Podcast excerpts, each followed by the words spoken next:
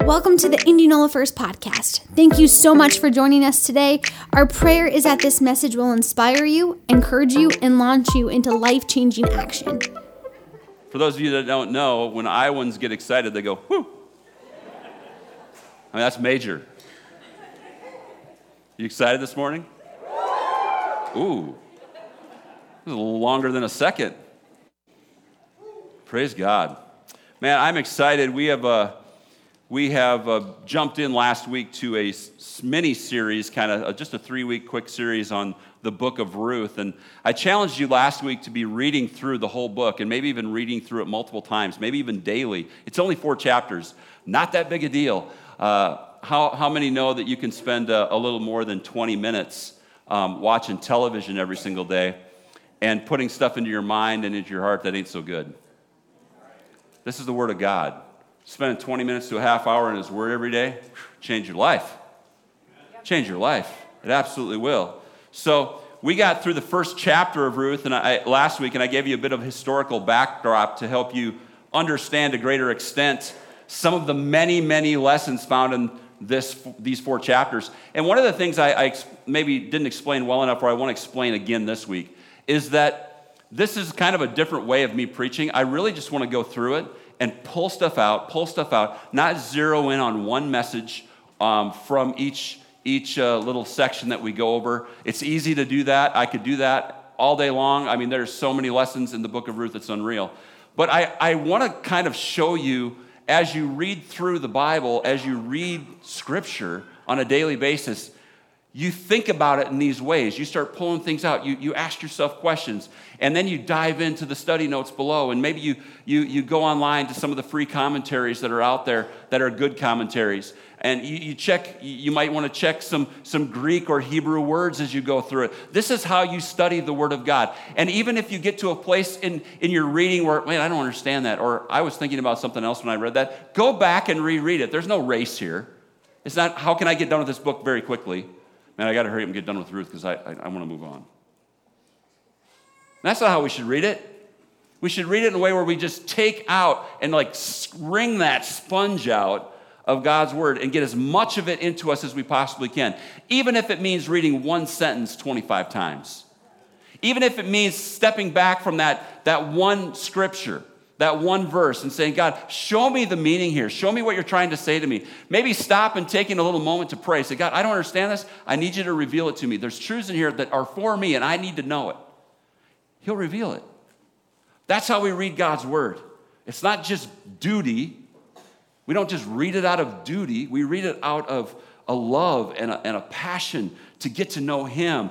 And for, and for us to, to be able to, to maybe have, have that I, I say it, we have those uh, mirror talks, you know. Sometimes when you look in the mirror and you talk to yourself and you tell, you, what you, you tell yourself what you need to be thinking and how you need to be speaking and how you need to be acting. Has anyone ever done that? Come on. Maybe some of you need to do that, right? Well, the Word of God is kind of like a mirror. When you hold it up, it, start, it starts speaking to you. And so grab hold of that, lay hold of it, uh, squeeze that sponge, so to speak, and get as much out of it as you can. And that's kind of how I'm going to go through this this morning as we as we move on. But if you missed last week, I want to encourage you to go back and listen to it. I want to give you a really quick overview. Um, during the time of Judges, that's when the book of Ruth was written, or the events of Ruth were written, and um, Elimelech and Naomi, it, kind of zeroes in, starts in on those that couple. They're a wealthy Jewish couple. They lived in Bethlehem in Judah, along with their two sons, sickly and waste away. And uh, I say that because we looked at the meanings of the names last week. Elimelech means my God is king. Naomi, his wife, means pleasant, and their kids were named, their meanings of their names were sickly and waste away, which is just wonderful family they got going on here.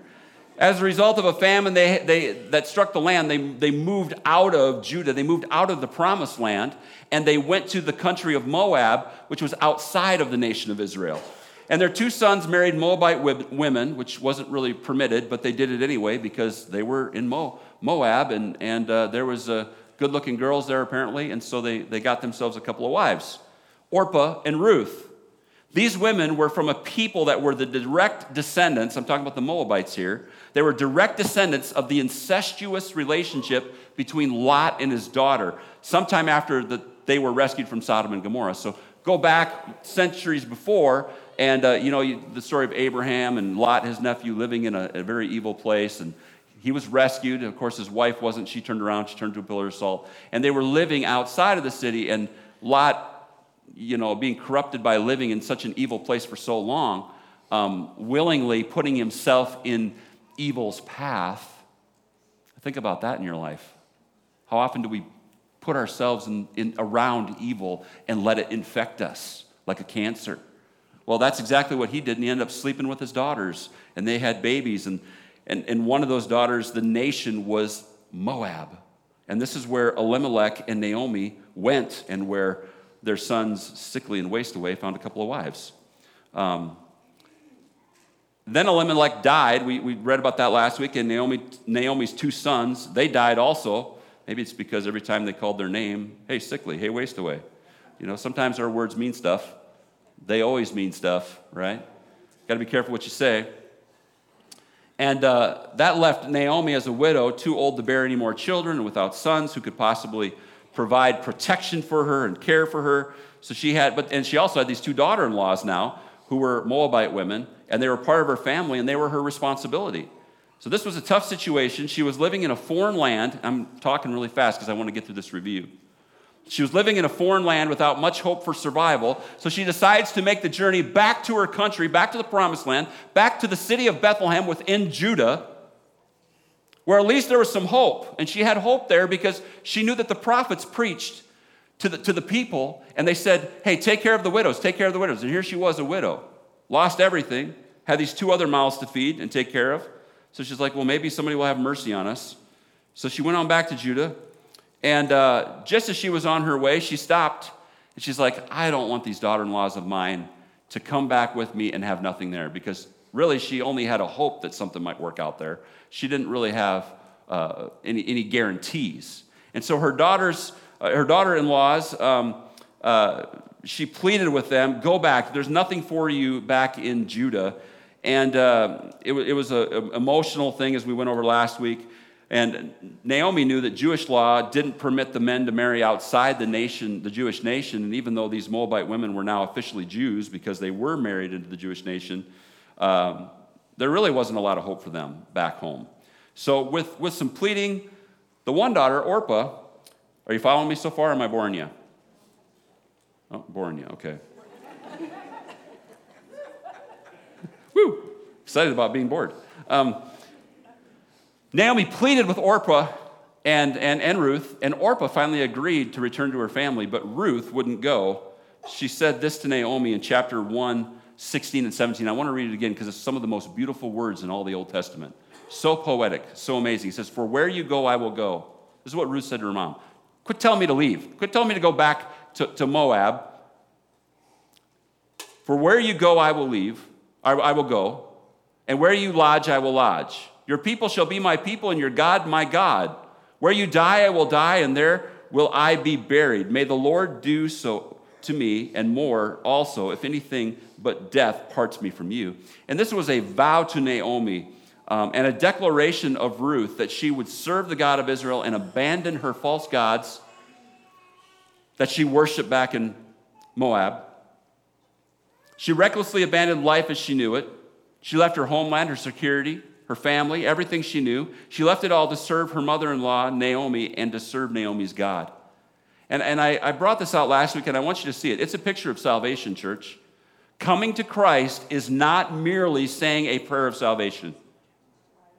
As the end draws near to Jesus returning, I don't want the people that I get to preach to, that I have the privilege of preaching to, every single Sunday to somehow get the wrong impression that if you say a prayer, you're instantly going to be in heaven.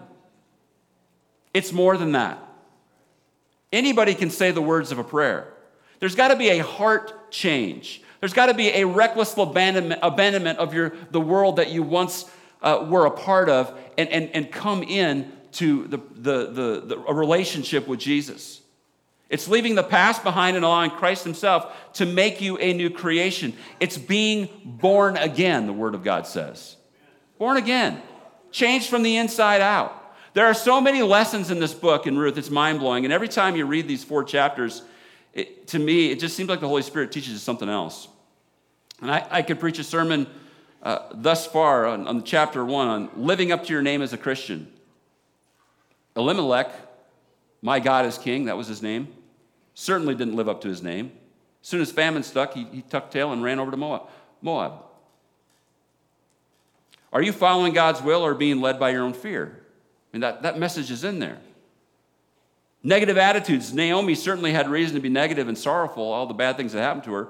But upon getting back to Bethlehem, she told the women to call her Mara instead of Naomi, which Mara means bitterness, Naomi means pleasant. Her life wasn't pleasant, so she started saying, Call me bitterness, because that's what I am.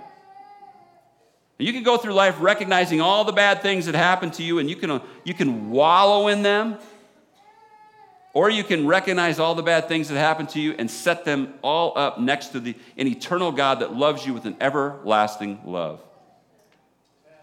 Man, there's a big difference in those two attitudes. There's a message in here about the loyalty within family relationships. Also, Orpah kissed her mother in law goodbye as she decided to part with her forever. Somebody doesn't like my sermon. I'm sorry.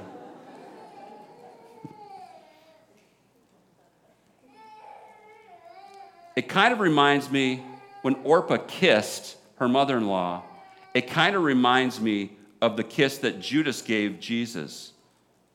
But Ruth was loyal to Naomi.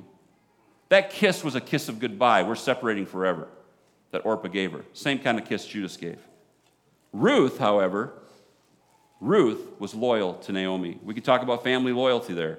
We can certainly see a lesson about names and how their meanings are important. I kind of touched on that already. There's also the message of a Gentile woman, Ruth, a Moabitess, who could have let her past and her family history define her, but she didn't. Our history never has to define us when we serve a God of love and grace. I mean, as you read through the scripture, guys, pull these messages out for yourself. How, how many have ever been haunted by their past? Something you did, something you said, some way in which you acted, some deal you made. We don't have to be defined by our past. Maybe it's something our pa- you never did at all. I mean, Ruth didn't do anything. She's just born into this place. Maybe, maybe you didn't do anything, but your past is just full of hurt and tough stuff. Not even anything you've done yourself. We serve a God of love and grace and mercy.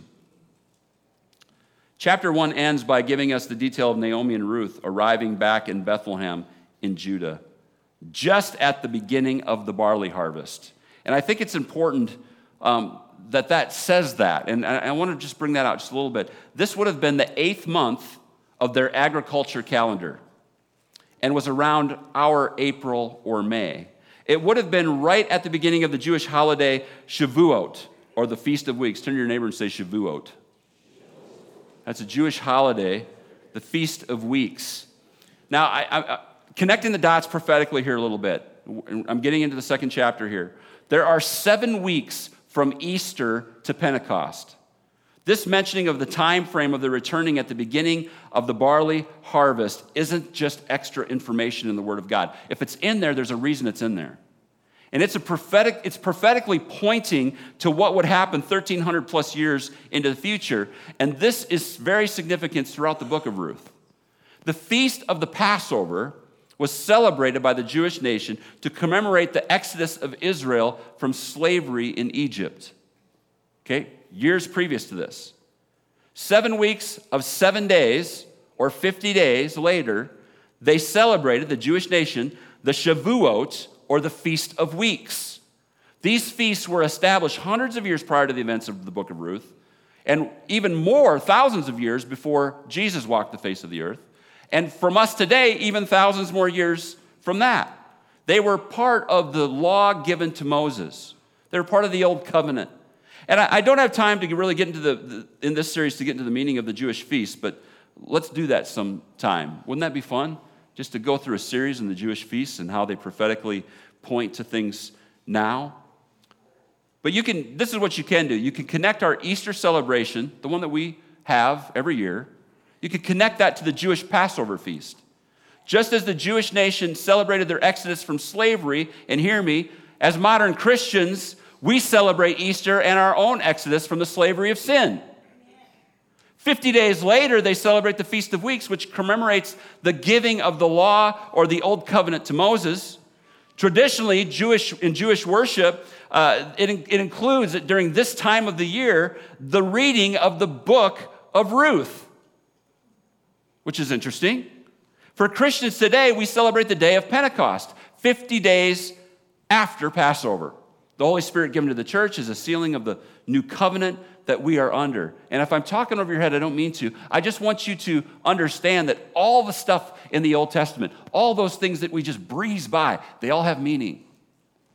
And folks, we got to become students of the Word. The closer we get to that moment when the trumpet sounds and Jesus returns to take his children home, the closer we get to that, the more dedicated we need to be as God's people to his word. We have to understand it. We need to study it. We need to examine it. We need to spend time in it. We need to meditate on it.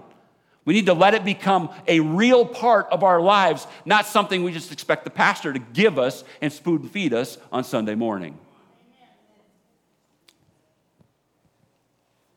Never was good at feeding the babies.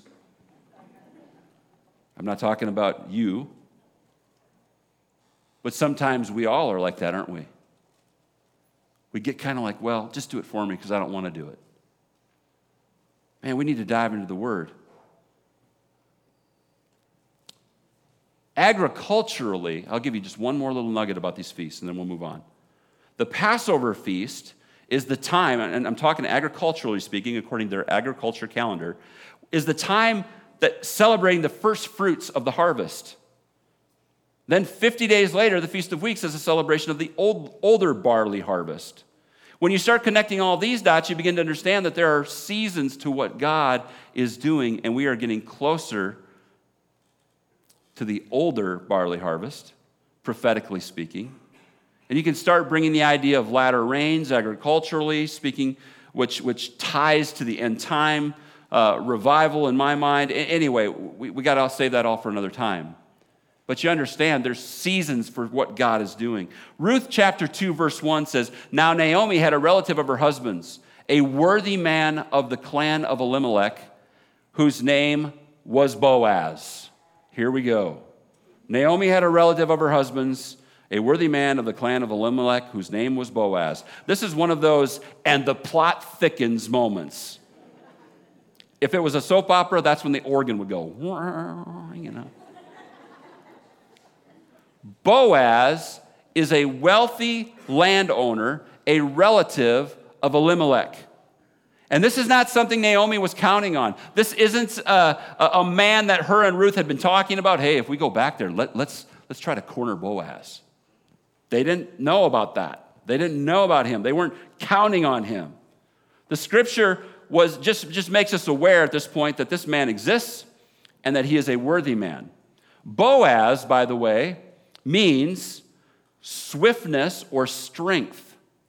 And as the story moves on, Boaz is a picture of strength for Naomi. He also moves swiftly with his decisions to be kind and gracious to her. Now, now I want to read something to you from the book of Leviticus. Are you following along so far? Look at your neighbor and say, I'm following along. Are you? I know this is a lot. And sometimes I get into these fire hose moments where I just want to get it all to you. Bring it on. I like that.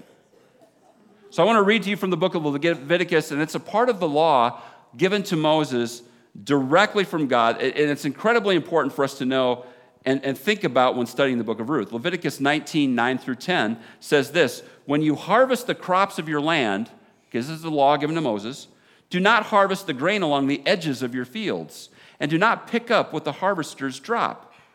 It is the same with your grape crop. Do not strip every last bunch of grapes from the vines, and do not pick up the grapes that fall to the ground. Leave them for the poor and the foreigners living among you. I am the Lord your God. This was part of the law. This was part of what they were supposed to be doing in the harvest time, leaving some behind for the poor.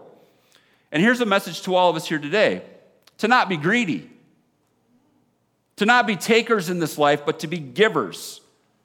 Man, the further we march through history and we, we, we, we go into the future, the further we march into, into the future, uh, it, it seems like there's more and more people who are just takers and not givers.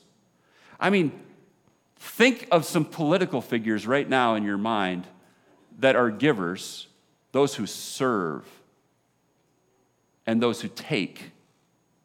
I mean, it, it's, it's unreal when we start thinking about all the taking going on in our world and the lack of those that are, are givers. But we are to be givers, to take care of those less fortunate than us. And this is what Naomi was counting on for her sustenance, not necessarily in the specific person of Boaz, but she knew that this was preached. She knew that this was the law. And she had obviously taught Ruth the Jewish law as well. Ruth chapter 2, verse 2 through 3. And Ruth the Moabite said to Naomi, Let me go to the field and glean among the ears of grain after him in whose sight I shall find favor. So I'm going to go find somebody who, whose sight I found favor, and I'm going to, I'm going to glean after their, uh, their, their gleaners or their reapers. And she said to her, Naomi did, Go, my daughter. So she set out and went and gleaned in the field after the reapers, and, and she happened to come to the part of the field belonging to Boaz, who was, the, who was of the clan of Elimelech. Again, we read through this stuff and we don't think about it. And she happened to come. And then, just by happenstance, Ruth happens to end up in the part of the field belonging to Boaz. Here's a lesson God will work all things together for good for those that love him. He absolutely will. Ruth declared her allegiance to God, remember? Leaving everything she knew behind. Now God was working on all things together for her good. It's providence and the divine hand of God working on behalf of one of his children. And by children or child of God, I mean one who has given themselves over to the Lord wholeheartedly. People don't like it when I say this, but I'm going to say it anyway because it's true. Not everybody is a child of God. That's what the scripture says. Not all people are children of God. In one sense, yes, we're all children because we all have the opportunity to choose Him. But really, those who are called the sons and daughters of God, true children of God, are those that serve Him, those that have submitted to Him, those that are born again, those that have come underneath Him and made Him their Lord and Savior. Those are true children of God. This was the beginning for Ruth of her beauty for ashes story. And, and not only in Ruth's life, but in Naomi's as well.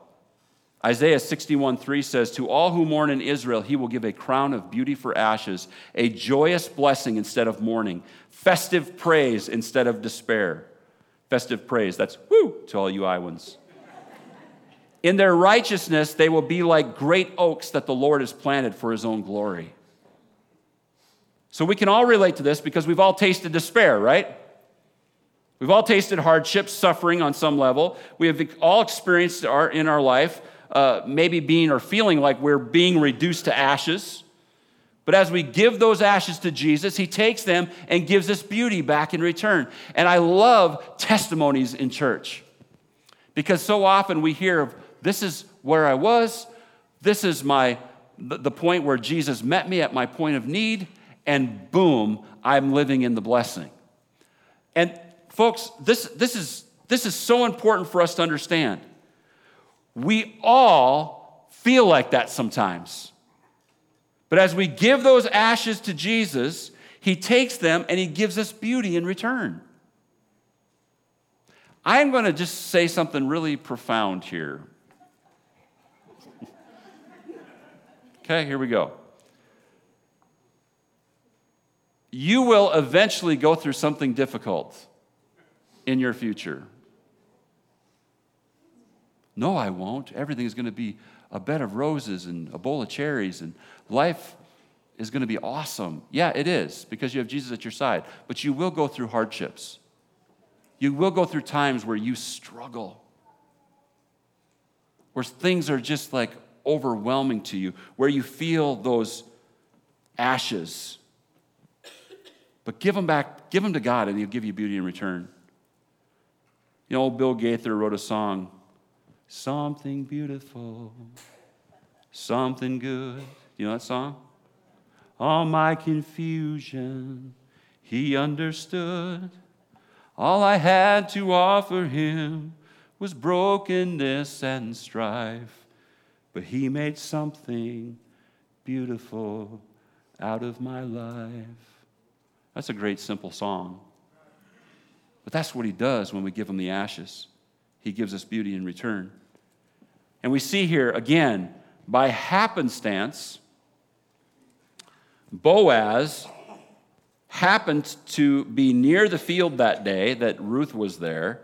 He was the owner of the field and had workers working in it. He, he wasn't always there, but this day he was. Look at Ruth 2 4 through 7. And behold, Boaz came from Bethlehem and said to the reapers, The Lord be with you. And they answered, The Lord bless you. That's a good boss. Boss shows up on the job site says, The Lord be with you guys. And they all say, The Lord bless you, boss. Man, it sounds like a dream going to work there, don't it? then Boaz said to his young man, said to his young man who was in charge of the reapers, he's like, Who's that young woman over there? Whose young woman is this? And the servant who was in charge of the reapers answered, She is the young Moabite woman who came back with Naomi from the country of Moab. She said, Please let me glean and gather among the sheaves after the reapers. So she came, and she has continued from early morning until now, except for a short rest. I love how this just includes so many good things. There's another lesson in here that I don't want you to miss. Ruth would not have been noticed by Boaz if she hadn't been working. Man, that'll preach. And the fact that she worked hard is evidence in the phrase, she started early in the morning and has worked until now, all morning, not taking a bunch of breaks. I need a 10 minute break every hour. Just a short, I mean, she just took a short rest. I love that. It speaks of work ethic. And it's probably not a very popular thing to say, but it's truth, so I really don't care if it's popular. I keep saying that today.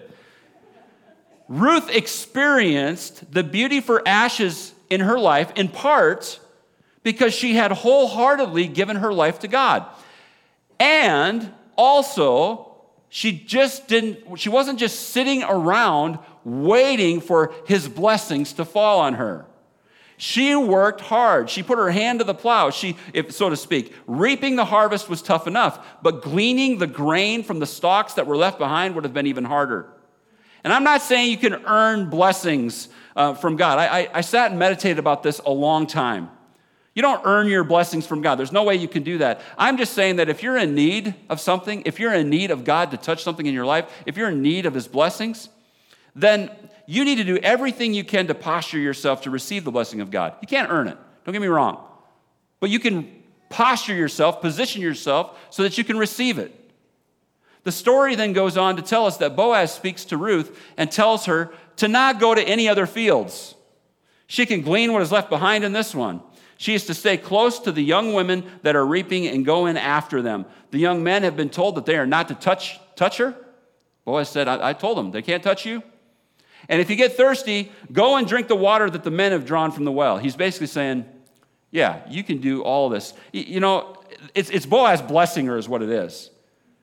But he noticed her and her hard work, and then finding out that she was the one who was so faithful and loyal to his relative Naomi, he gave her position or provision, providing, he provided for her. And, and again, I, I just got to pull this out.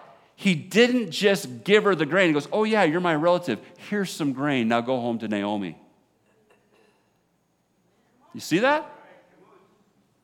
He allowed her to continue working for it in the field. Well, come on, Boaz, you're a rich guy. Where's your compassion? Just, just give her a handout. He was. He was allowing her to have dignity. He was allowing her to work and take that which she really wasn't hers, but she had to work. And I should say here that Boaz is a biblical type of Jesus. He's a picture of Christ. And we will see that Naomi refers to him as one of their kinsman redeemers which is very important for you to remember that word kinsman redeemer. Ruth responds to his kindness in verse 10. She says this Then she fell on her face, bowing to the ground, and said to him, Boaz, Why have you found favor, or why have I found favor in your eyes that you should take notice of me since I am a foreigner? Boaz then informs her that he has heard about all she has done for Naomi and how she left everything she knew to come to take refuge under the Lord's wings in Judah, in Bethlehem. And he even speaks over her in a prophetic kind of way, saying, May the Lord repay you for what you have done, and may a full reward be given to you. Remember, Boaz is a picture of Jesus. We're going to get into that in a second. And at mealtime, Boaz said to her, Come here and eat some bread. This is Ruth 2:14. And dip your morsel in the wine. You see bread and wine here? Think about that. So she sat beside the reapers, and he passed to her roasted grain, and she ate until she was satisfied, and she had some left over. When she rose to glean, Boaz instructed his young men, saying, Let her glean even among the sheaves, and do not reproach her, and also pull out some from the bundles for her, and leave it on the ground for her to glean, and do not rebuke her. So not only just leave some behind, but you know, as you as you get a bunch, just take a couple bundles out and throw them behind you so she can have an easier time. Again, it's blessing. Now, when Boaz, which again means strength and swiftness, and again, he's a biblical type of Christ, he says, Take and eat this bread and drink this wine. It, it, has to, it has to remind us of the Last Supper that Jesus had with his disciples. The bread, of course, is symbolic of the body of Christ, the wine, symbolic of his blood. When we partake of Christ, our needs are satisfied, folks. It also says that she not only ate until she, until she was satisfied, she had some left over. For anyone who is hungry spiritually, Jesus will not only give you enough to be satisfied, there will be enough for you to have leftovers which you can give away. There's so many lessons in here. Are you seeing them? As we go through this. And this isn't just in reference to food, but in all provisionary needs. Close your eyes for a second. I want you to just think about the need you have right now. Because I believe everybody comes in here with a need. Maybe it's need for friendship. Maybe it's need for, for uh, uh, all sorts of things, some kind of provisionary need. Not some luxurious desire or luxurious desire, but a real need in your life. Is there a relationship that needs healing? Is there some kind of strength that you need to help you swiftly overcome some personal issues? Is your need emotional? Do you need physical or mental healing? Is it, is it financial? Is it the ability to forgive yourself or someone else? You see, we all have needs, church. Jesus is the fulfillment of those needs. You name a need, and Jesus can satisfy it. And I think of this so often as, you, as, as I live my own life, and, and when a need comes, what's the first thing? And I'll just be honest, what I do and what most people do we try to fix it ourselves. We try to put our hands to the plow and do what only God can do because, you know, He's kind of busy, so let's just take care of it ourselves, right? And how many know that that's disastrous? Did you know that Abraham did that? Father Abraham had many sons, had the Jewish nation through Isaac. Before he had Isaac, who did he have? Ishmael. Because he wanted to take matters into his own hands and try to make the promise that he had from God come true through sleeping with his wife's servant. And Ishmael was born. And you can tie the, the, the nation that Ishmael became to the Arab nation very easily.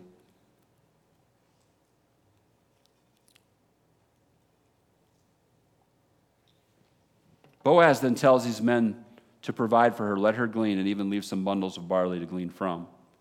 Again, it's not hard to relate this to Christ and how he provides for us and even blesses us with an abundance. All of these are lessons to be learned and studied in the book of Ruth. And if you come to a verse that says something that you don't understand, again, ask the Holy Spirit. He'll, he'll, he'll reveal, meditate on it, he'll show you. Let the Holy Spirit tell you what he's trying to say. And this is how the Word of God becomes alive when you read it. It's not just a bunch of words on a page, it's not just an ancient book that, that's not relevant for today. It is absolutely relevant for right where you're at and right where you live.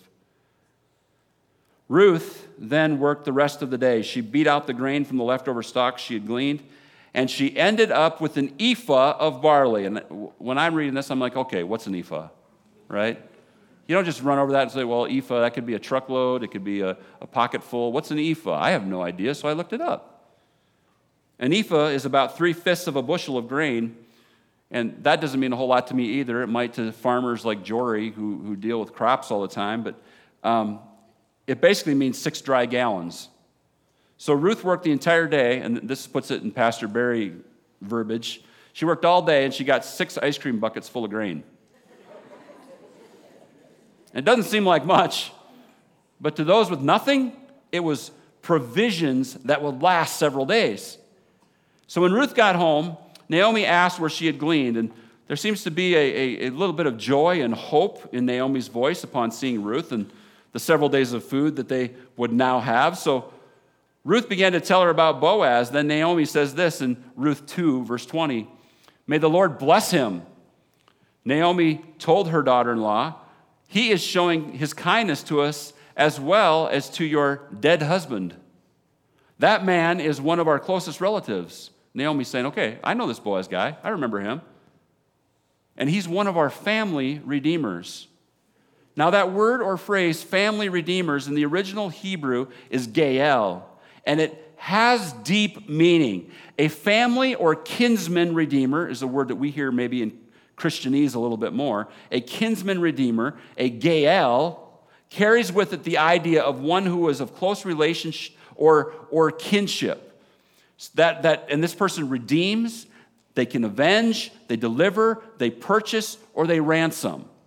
Boaz was their kinsman redeemer, a family redeemer.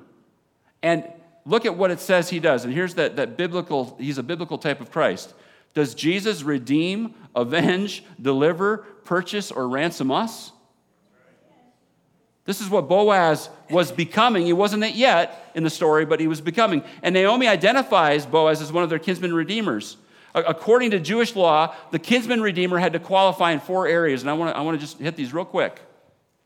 Number one, he must have the right to redeem by being a close relative. Number two, he must have the ability to redeem, being free of any circumstance or situation that would put him in a position of needing redemption himself. Number three, he must be willing to redeem. And number four, the redemption was considered completed when the price was completely paid by the Redeemer. So that's, that's Jewish law. So Boaz, Boaz fulfilled all of these in, in Ruth's case, in Ruth's case. And he is, uh, again, a picture of how Jesus is our kinsman redeemer. And let me show you how, real quick. Jesus has the right to redeem us. That's number one. Does, does our kinsman redeemer have the right to redeem us? Yes, because Jesus became flesh. Is he a close relative of ours? Yes, he became flesh. He is our Emmanuel or God with us. When we accept him and receive him as our Savior, when we become born again, it is in that moment that we become the children of God. We are joint heirs with him.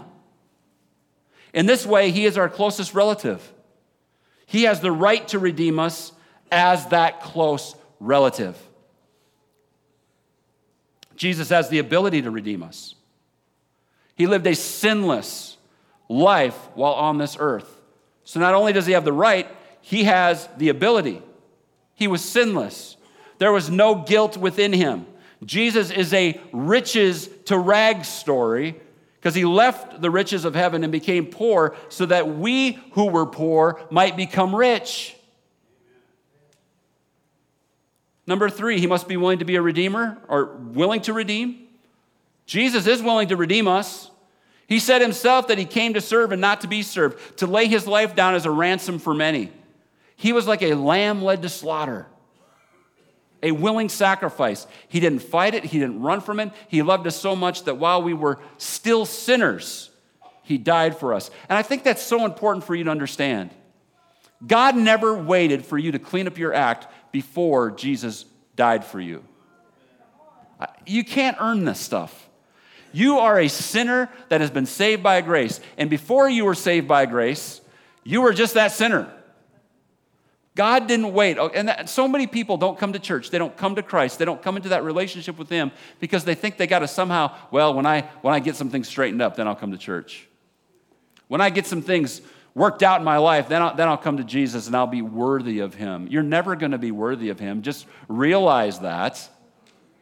And as soon as one drop of his blood touches your life, symbolically speaking, and covers your sin, you are absolutely worthy beyond belief because his blood is that powerful. He's so willing to redeem us. He stands at the door and knocks. He knocks on the door of our heart. He wants to come in. Jesus complete, completed our redemption on the cross. Number four, the redemption was considered completed when the price was completely paid by the Redeemer, right? So, did Jesus fulfill that? He said, It is finished from the cross. The redemption was complete. Our sins were paid for in that moment. Everything we would say, think, or do, past, present, or future, all paid for in the single act of selfless love. He ransomed us with his blood.